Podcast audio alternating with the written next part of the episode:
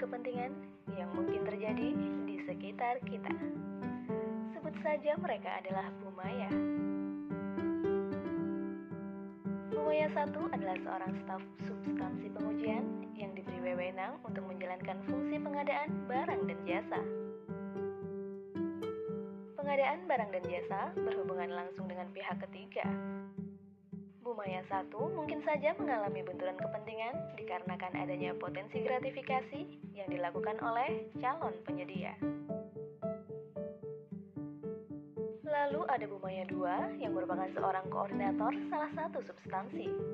Dikarenakan keterbatasan SDM, beliau menjalankan rangkap jabatan karena diberi mandat sebagai pejabat pembuat komitmen.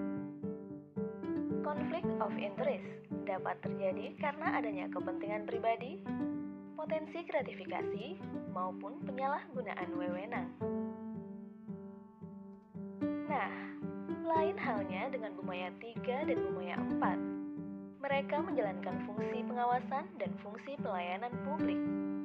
Karena berhubungan langsung dengan konsumen atau stakeholder, Bumaya 3 dan Bumaya 4 sangat rentan mengalami benturan kepentingan. Bagaimana tidak?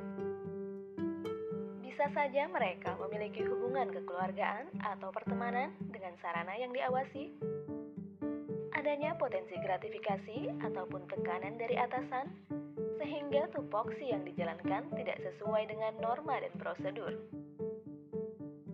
Tidak sampai di situ saja, masih ada Bumaya 5, pemegang puncak kepemimpinan sekaligus kuasa pengguna anggaran.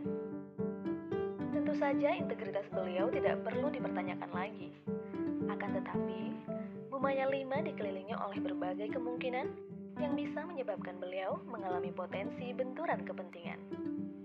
Nah, dalam upaya mitigasi resiko dan pelaksanaan reformasi birokrasi yang paripurna, Bumaya 5 tetap menjalankan prosedur penanganan benturan kepentingan sesuai dengan ketentuan.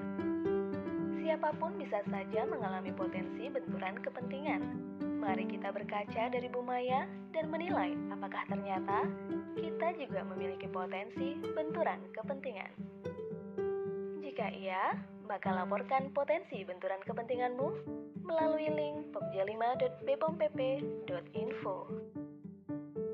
Iklan layanan pegawai ini dipersembahkan oleh Pokja 5 Balai POM di Pangkal Pinang.